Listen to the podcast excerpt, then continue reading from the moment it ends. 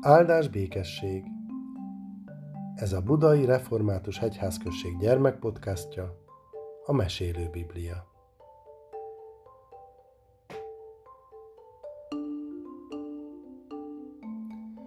Ábrahám és Lót jól éltek új hazájukban.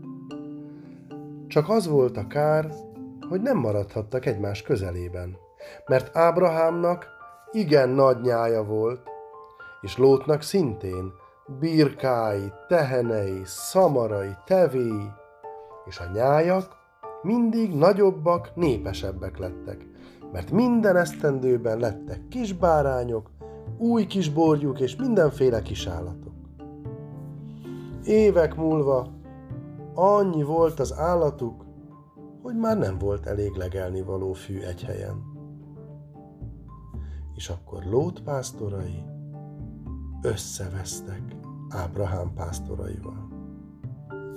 Menjetek innét, a fű a mi birkáinknak kell, mondták emezek.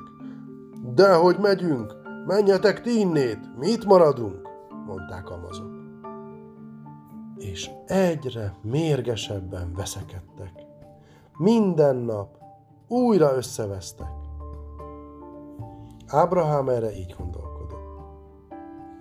Ez így nem mehet tovább. Ennek nem szabad így lennie.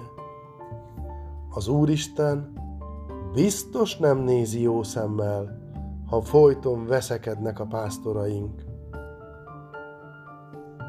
Akkor fölment unokaöccsével, Lóttal Ábrahám egy magas hegyre, onnét messzire el lehetett látni, és ott fönt, a hegytetőn ezt mondta. Nézd, Lót! Nem jól van az, hogy a pásztoraink folyton veszekednek. Így nem maradhatunk egymás mellett. Válasz magadnak új lakóhelyet. Ha te mész jobbra, én megyek balra. Ha te mész balra, én megyek jobbra. Lót körülnézett, és meglátott egy csoda szép helyet. Majdnem olyan szép volt, mint a paradicsom. Fölcsillant a szeme, amint megpillantotta. Rengeteg zöld fű borította. Ott még sokkal több állatja lehetne. Ott lót még jobban meggazdagodhatna. Látott ott két várost is, Szodomát és Gomorrát. Ebben a két városban egész gonosz emberek laktak, istentelenek voltak. De Lótot ez nem zavarta, fő, hogy még jobban meggazdagodjék, így hát Lót ezt a szép helyet választotta, és elköltözött Szodoma városába. Az ország legjobb részét választotta ki magának. Az Úristen azonban ezt mondta. Ne szomorkodj, Ábrahám! Úgy is a te fiaidnak fogom adni az egész országot. Tudod-e, hányan lesznek majd utódaid?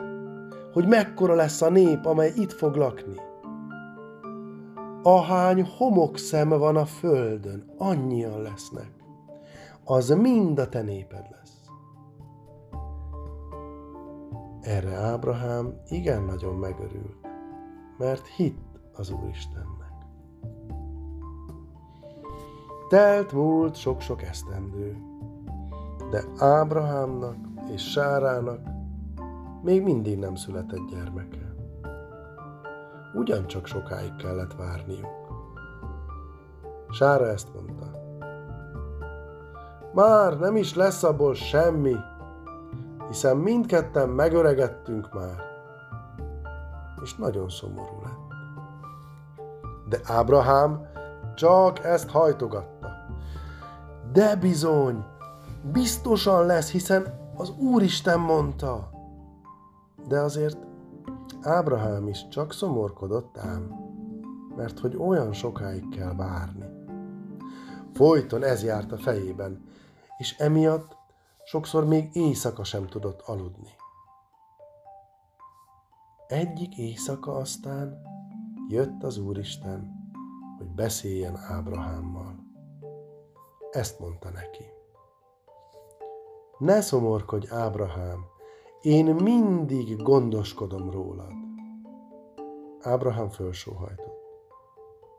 Uram, még mindig nincs gyermekünk. Erre az Úristen kivezette Ábrahámot, és így szólt. Nézd csak föl az égre. Látod azt a sok csillagot? Számold meg őket, ha tudod. Ábrahám azonban nem tudta megszámolni, annyi sok volt. Az Úr így szólt. Ahány csillag van odafönn az égen, annyi utódot adok neked, Ábrahám. Ilyen sokaság lesz a néped, amely itt fog lakni, és arról a népről én gondoskodni fogok.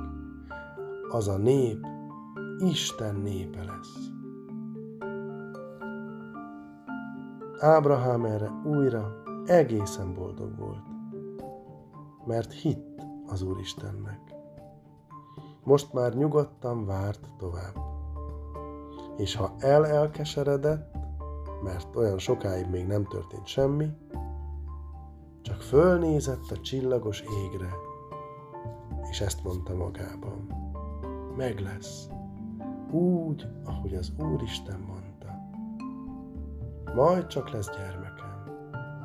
És ha majd gyermekem megnő, ő neki is lesznek gyermekei, és azoknak is lesznek gyermekeik, mint égen a csillag, annyian lesznek. És egyszer majd nem sokára elérkezik az a nap is, amikor megszületik a megváltó, a megígért messiás.